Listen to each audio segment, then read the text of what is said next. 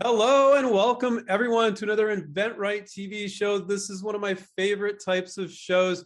We have one of our students on, and we interview our students sometimes that have licensed products, but it's pretty rare that we have their licensee on. But before I introduce the student and introduce the licensee, um, I want you guys to watch this video so you can see Ingrid's story, and then we'll get into the weeds and have a bunch of fun with it, guys. So here we go. Let's look at this video. My name is Ingrid Mourey. My first grandson was born three and a half years ago, and during that time, obviously, there were a lot of diaper changes. We all know that when a diaper needs to be changed, you have no control of the setting. I really came to not like putting diaper cream on because we end up getting more on ourselves than on the child sometimes.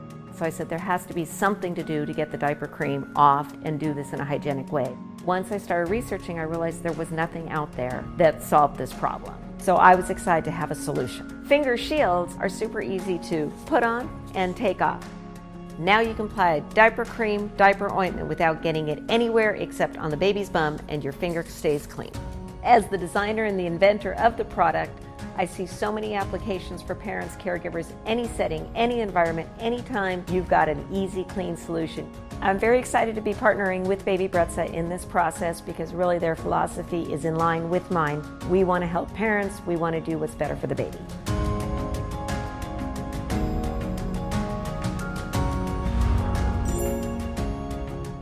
Okay, we're back. Ingrid, um, we have Ingrid Mourey and we have David Contract. Ingrid Mourey is an InventRight student. David Contract is with Baby Brezza. And he's a, what's your title, David? Is you a marketing manager? Or? I'm the marketing team lead, uh, kind of like the VP of marketing and business development.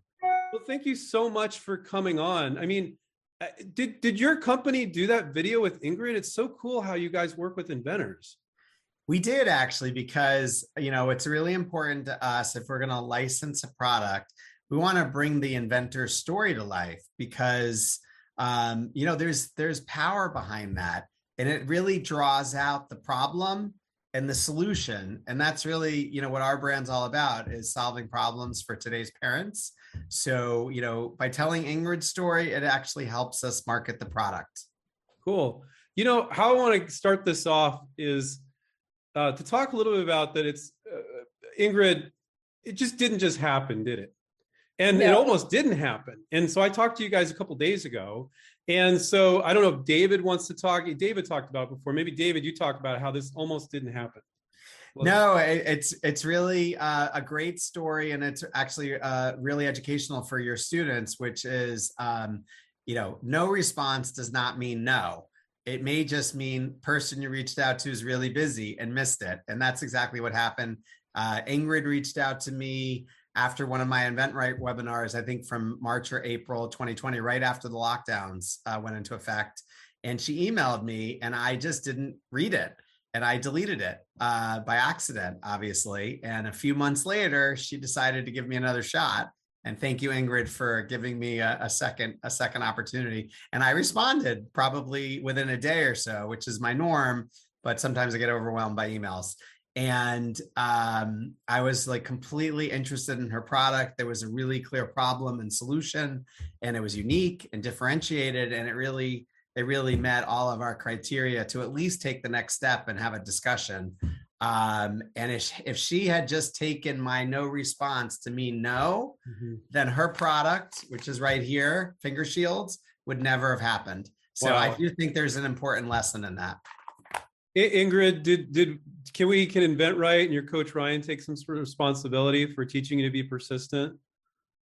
Teaching me to be persistent and really the whole process from I've always really been passionate about coming up with ideas. And I always said, you know, it would be great to invent a proper product, but I had no idea what that meant, what was involved. So I started by reading the book, 10, One Simple Idea, and then really learning the 10 steps. And then that's when I signed up with the Invent Right program and started working with Ryan. And really his persistence on keeping me on track mm. and reminding me, hey, you need to go through this process really kept me going. And, you know, there was a lot of things going on in my life at the time. So sometimes I started, stopped it, but I always came back and knew I was going to do it. And yeah, it was considering and connecting with David that really brought everything together. I, I, you know, you mentioned that to me. You said at times you weren't a model student, and you kind of started and stopped a little bit, but but you kept going, and and you did have that persistence that we teach our students to have. Otherwise, you wouldn't have sent that second email. Oh well, he didn't respond. Whatever. I guess he doesn't like me. He's not interested. God knows what inventors think, and and you kept kept moving forward.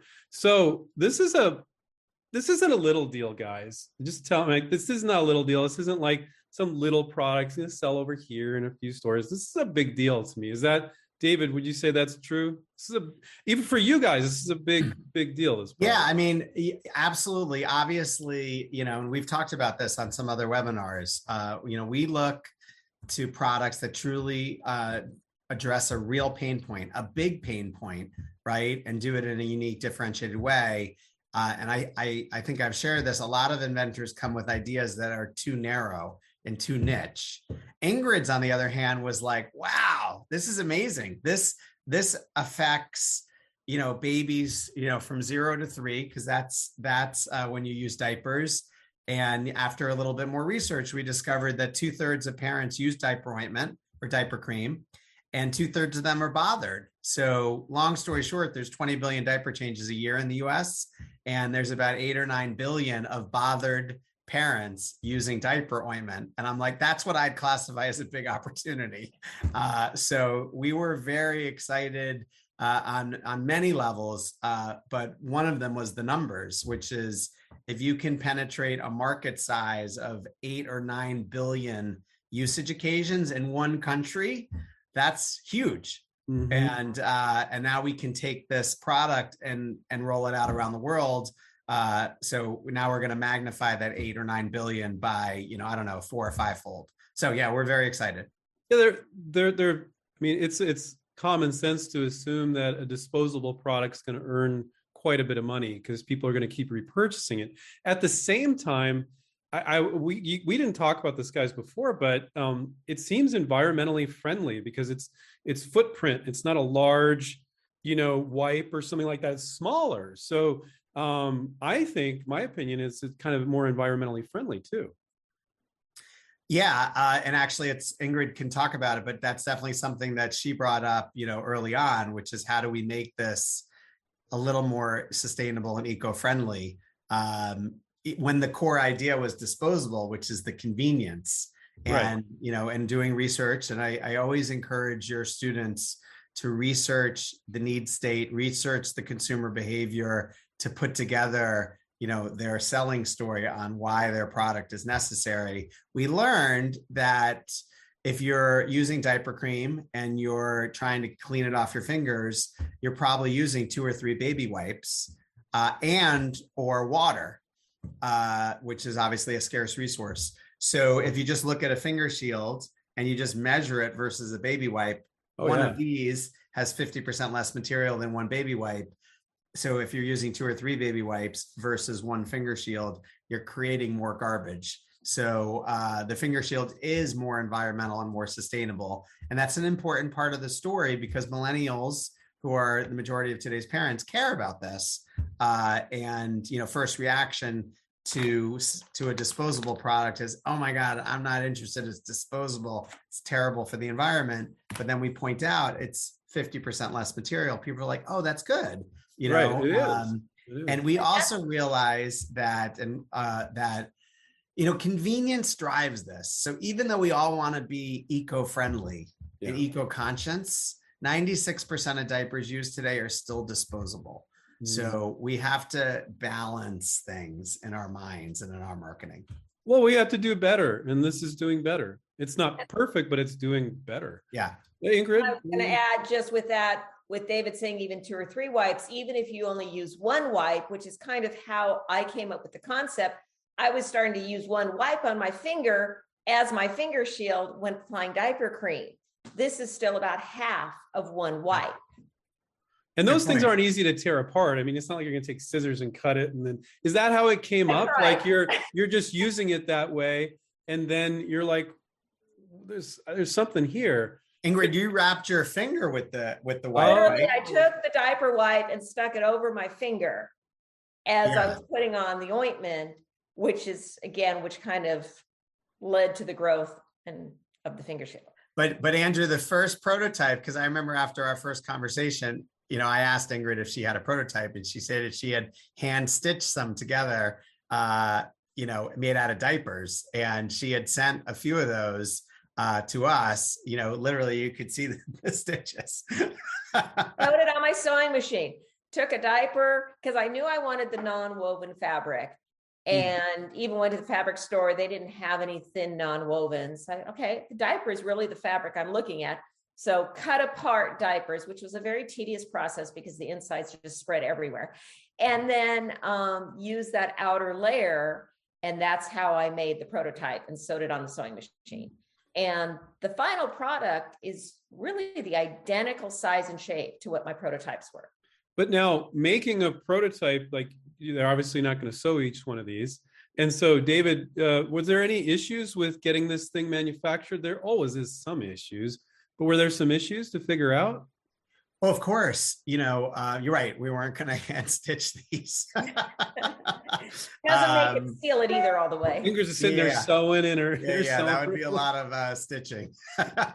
so no, I mean we have a great, you know, one of the reasons why you why you would license a technology or a product to a company like ours or any other brand company is because we have that know-how. So we know how to make products. So you know, my team, you know, once they saw Ingrid's prototypes, were like, all right, you know, we're going to make this like diapers, right? Diapers are heat sealed, so two pieces of fabric with high heat are sort of almost melted together in a nice way. And uh, there, there's machinery that does that. So we found a, a partner who has that expertise, explain what we wanted to do. They costed it, but we did have to go through many samples. You Mhm. know, I don't remember exactly how many, but it probably was, you know, four to six to get it right.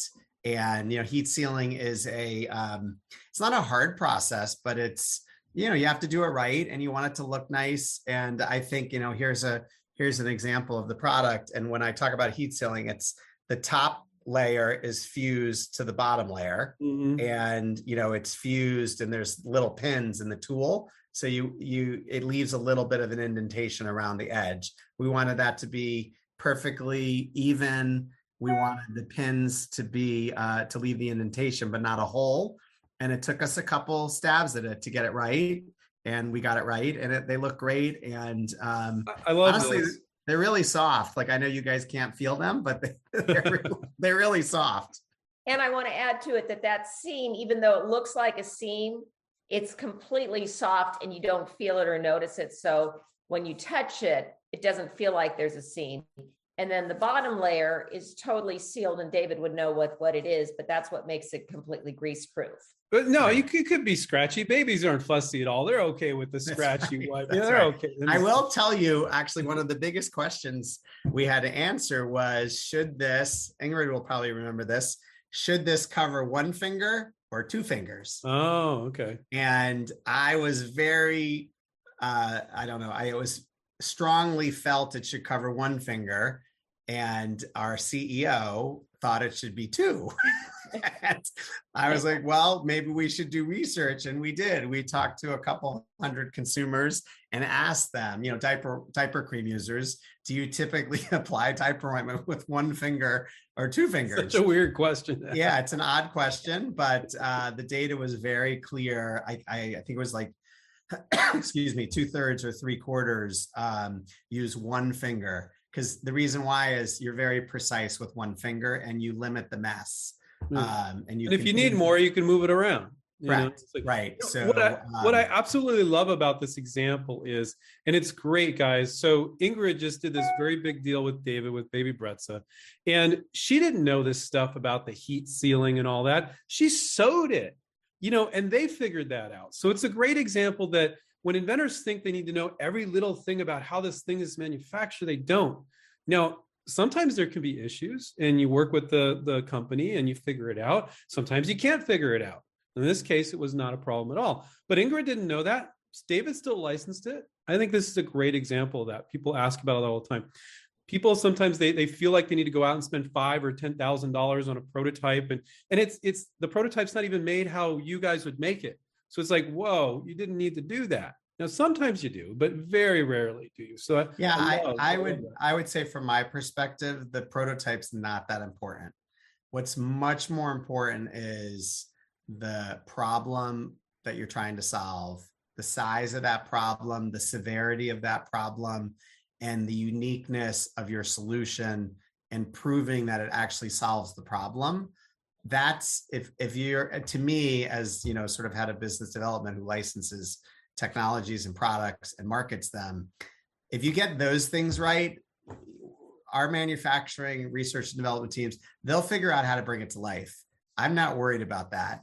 I need to make sure that the market opportunity is big enough to justify using the resources to act on the opportunity so i would encourage your students focus on those front end things mm-hmm. you know make sure your idea solves the problem and it's manufacturable but you don't have to figure out how to manufacture it right. that's what your partner will figure out and i think that was something though for you having this prototype in hand you and your team were able to really put it on and go this really works just as marketed and i'd said yeah, I mean, it, it does help to bring it to life, but if you don't get those foundational things right, then the prototype right. will fall flat. Yeah. So, and again, to your point, the prototype can be crude. It can be, you know, like, you know, like Ingrid did, stitched at home on a sewing machine. It doesn't have to be perfect. And it wasn't grease proof. That's right. That's right. and it didn't. It didn't actually repel the uh, the type ointment, but we got the idea. I want to. I want to ask you, Ingrid. Um, we like keeping it real here at Invent Right, and so you know this wasn't like you you read our book and then you signed up with our program and then you licensed something overnight, was it? I mean, you you stuck with this. You had ups and downs. Sometimes you weren't really doing some work, and then you came back and you did the work, but you stuck with it. So, can you talk about the ups and downs a little bit, the timeline? I think. Well, I originally came up with the idea four years ago but at that time I was running a very successful nonprofit and very busy. So I didn't have a lot of time to pursue it, but I just knew it was there. And I had previously come up with other ideas as well, but I knew that when I was going to bring a product to market, I wanted to go for something that was going to go big. Okay. I didn't want to go with something that was going to be very small in a very niche market. So I kept coming up, and then I came up with this idea. And it was exactly two years ago when the lockdown started my second grandchild had just been born. I said, okay, let's do this. Let make let's make it happen. And I was home. I had the time. So I really kind of put everything together, filed my provisional patent, did that whole process, heard David's podcast, reached out to him. Nothing happened. And then again got busy with some other things. He was ignoring you. I know, I know. I'm just kidding. I was playing hard to get the timing wasn't right as we discussed because maybe at the beginning of COVID and the lockdown, they wouldn't have been as enthusiastic. And then honestly, we were on vacation at the beach Labor Day weekend. And I set a goal before I was leaving my vacation at the beach. I was going to reach out to a handful of companies one more time and really pursue it. And I did that Monday afternoon, Labor Day. And yet, David, I think you responded within 24 hours. I must admit, I missed our first meet, meeting with you and Stephen, the president of the company, because we got the times messed up oh, from oh, that's right. Pacific time. So they're all waiting for me, and I'm nowhere to be found. But we reset the meeting um, and really hit it off right away. And I could tell it was the team that I wanted to work with, just because the communication has been wonderful, and we've really worked through it together. And they listened to my idea, and what I saw was important from like doing the research do we want two fingers? Do we want one finger? Um so it's just been a great journey but two finger one finger question. Well and even the name. So yeah. you know i think uh ingrid had a name at the beginning tidy tidy tidy touch. Tidy touch. Cute. right. And um we liked it but we we were you know in the world of marketing you know naming is obviously really important and you know we always like to have a name that is catchy but descriptive right so that when you hear it you immediately can can can sort of conjure up what does this do tidy touch didn't feel direct enough to us and uh, then we we sort of uh, came up with baby glove and it, and we could not bring it to life. I don't know how many logos we sent to Ingrid. It wasn't working. I was like, nope. No, they weren't working. None of them were. And then I sort of stepped back and I was like, all right, it's not tidy touch and it's not baby glove. and we didn't want to do any research because we did not want to you know one of the risks with doing research is you share the idea and you know you uh, you run the risk that somebody could actually hear about it and do something with it so we were determined not to do a concept on this product because we thought it was so unique and you know the reality is that um, this was you know um, it, it's it's it's a patent ingrid has a really strong patent but you know in the world of patent protection they can be gotten around. So we were like we're gonna we're gonna keep this idea very close to the vest. So then one day we were brainstorming internally and came up with finger shields and we really liked it because it conveys immediately its benefit. It's a mm-hmm. shield for your finger um, and then we came up with a catchy or at least we think catchy catchy logo with the finger and um, and what we also liked about it is that name can apply to other categories, right? It's not baby specific because this product has benefits beyond baby. So um, luckily, Ingrid and, and her husband liked it because it was the name we really liked. but well, um, nine times, I guys, for you guys watching, nine times out of ten, the company does not use your name. Uh, we, we see I, with our students sometimes, but it's really common. And Ingrid was smart. She wasn't like, well, damn it, I'm not going to do this deal if it's not this color, it's not this name. You know, I mean, she wasn't doing that. And when I went into it, I always said I was not set on the name Tidy Touch. And I honestly didn't dwell on the name either when submitting my product because I realized that wasn't the most important part. So I came up with something that I liked.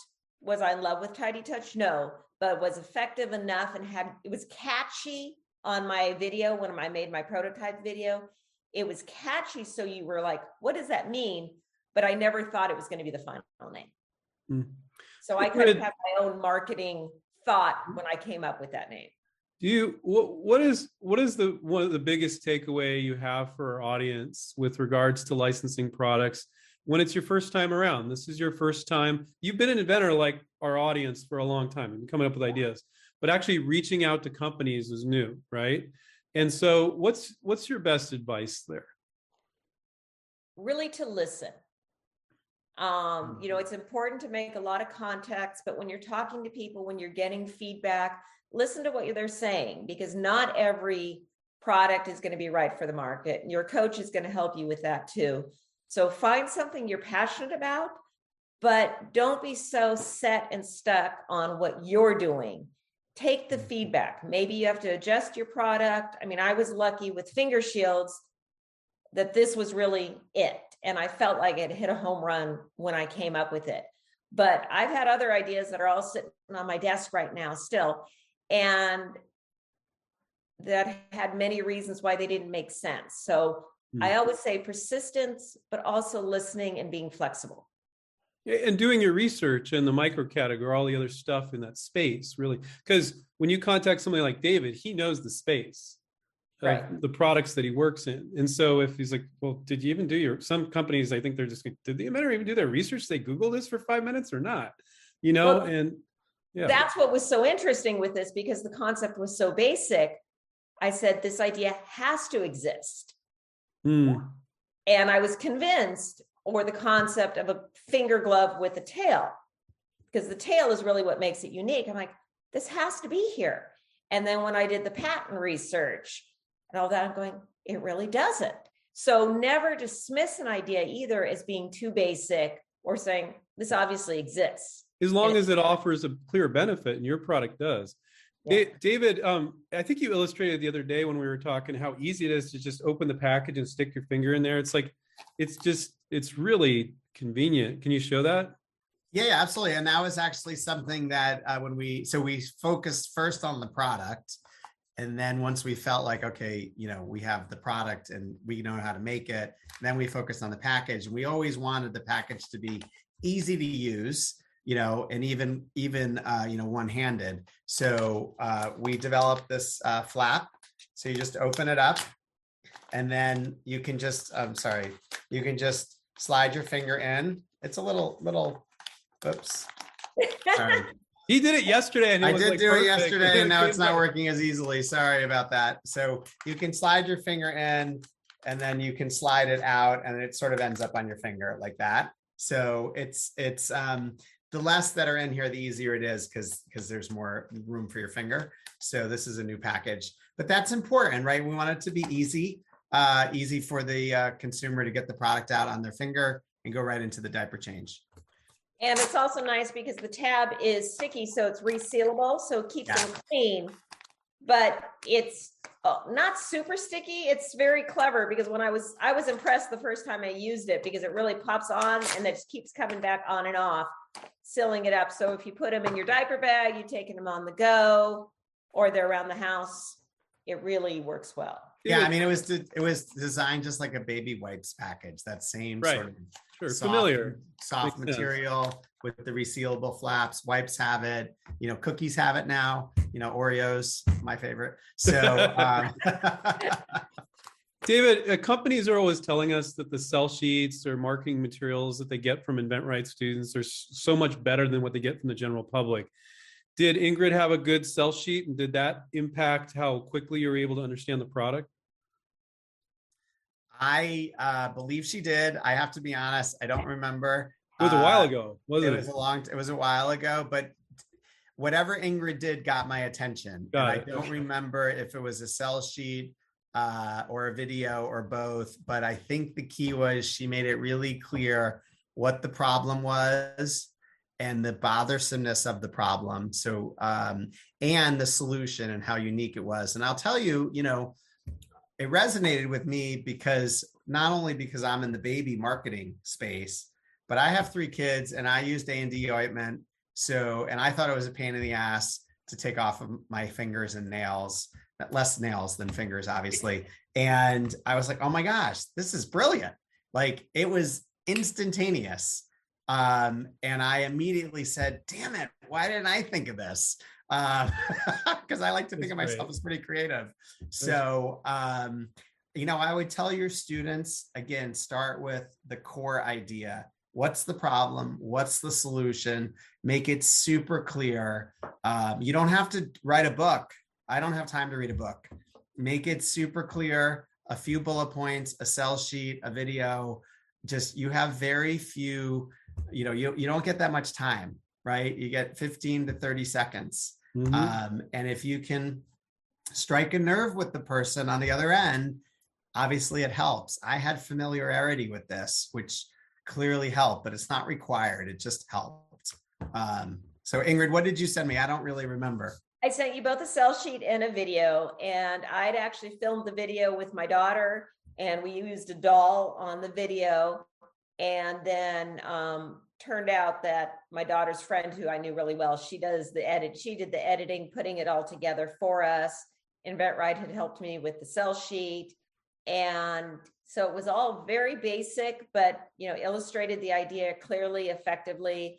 Um, I talked about both the problem it's solving as well as what's out there in the market and why they don't work or why Yeah. this is more effective.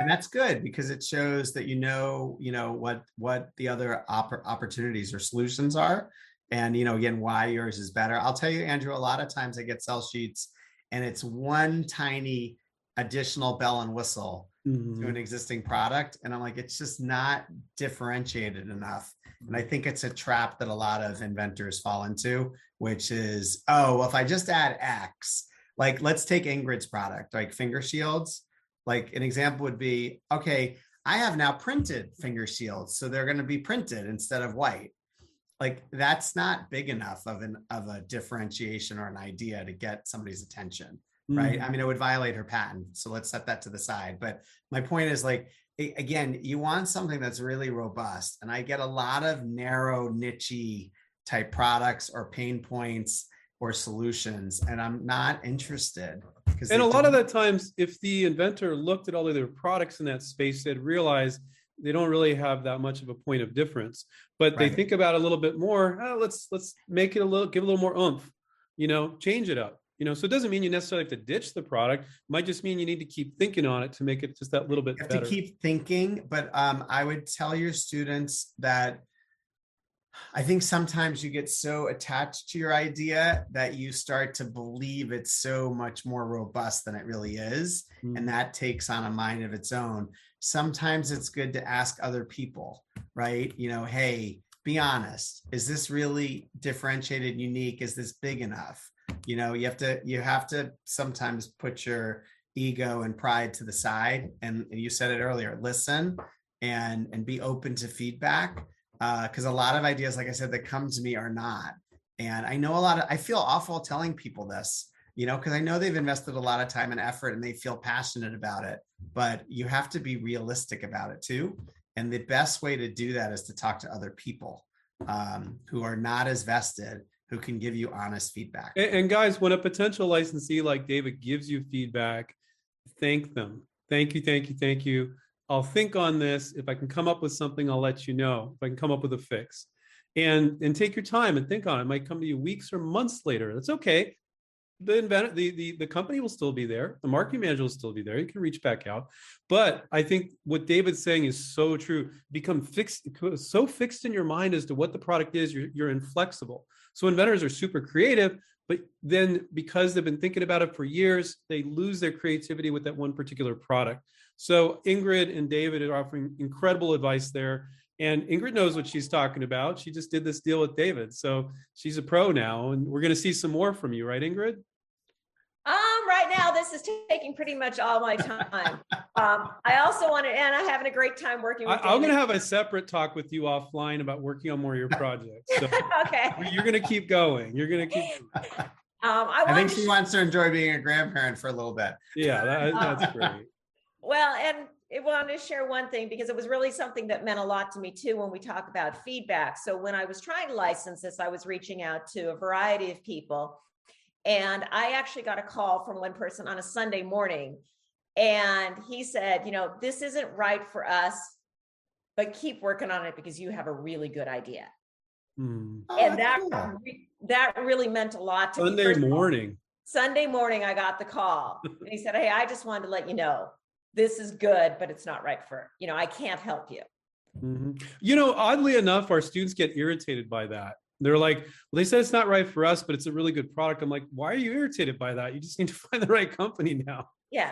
You know? No, and that's a really good point because, um, you know, it's interesting, you know, when Ingrid reached out to us, we were not really in the diapering space. Um, although as a company, we are the number one manufacturer of diaper bags. So it wasn't a big leap to make for us.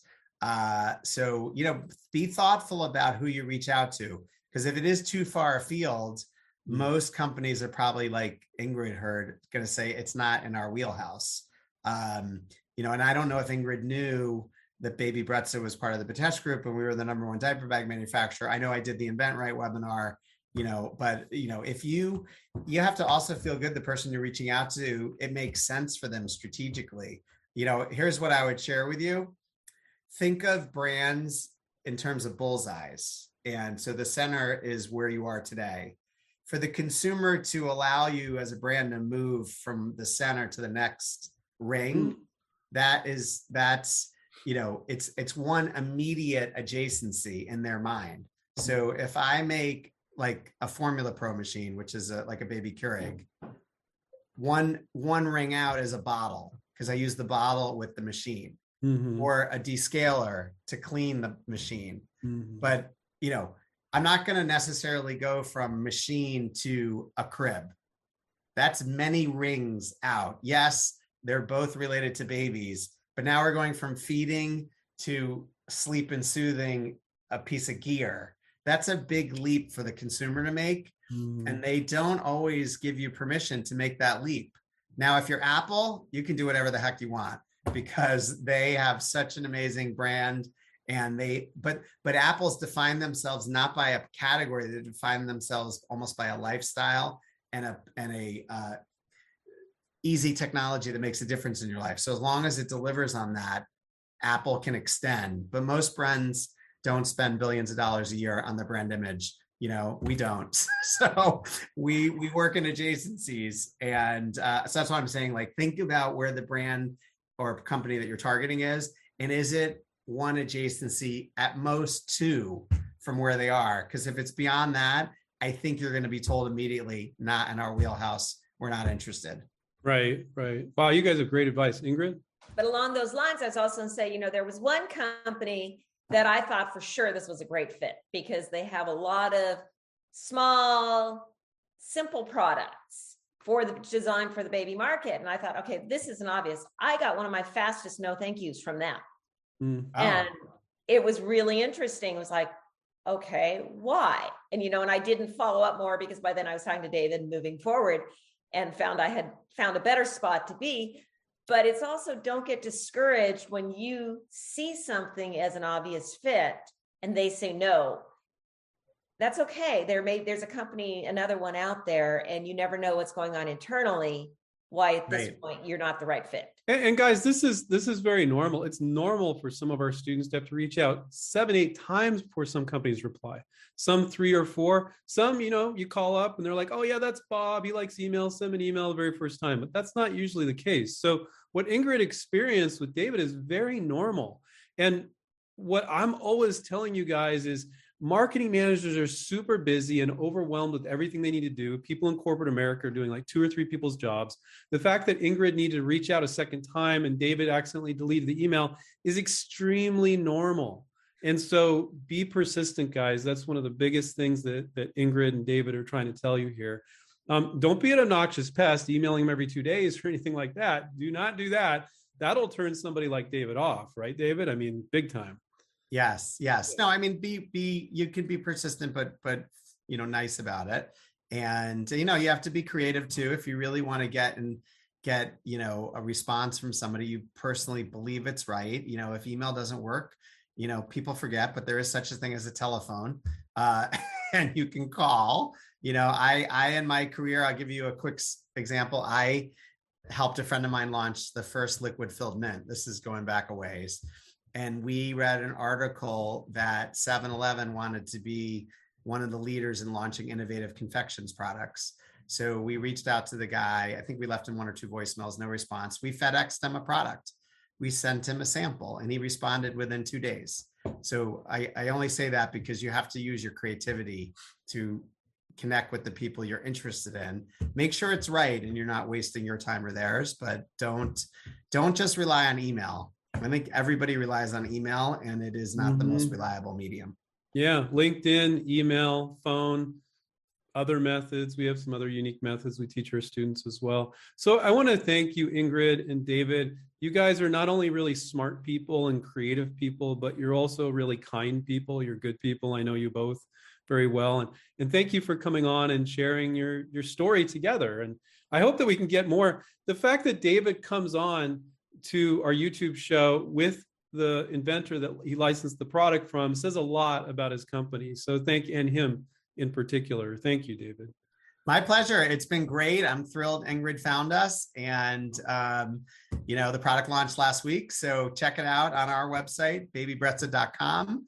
And if you have a baby, this product's for you. Oh, Ingrid, virtual high five. Here we go, towards the camera. Here we go. Virtual high five. There we go. Virtual high five. thank And I also want to say thank you because without both of you, without inventRight, without you, David and Baby Betta, or Baby Betta, Brezza, I wouldn't be where I am either because it really Right. takes a team to get here because inventRight taught me what to do, how to do it, and you've brought it to life. So I thank everybody on both teams for that. Thank you. Thank you, everybody. Absolutely. Sweet. Take, All right. take care. Bye. Keep, Thank Bye. you very much. keep inventing. Catch up with you guys next time. Thanks. Bye. Bye. Bye.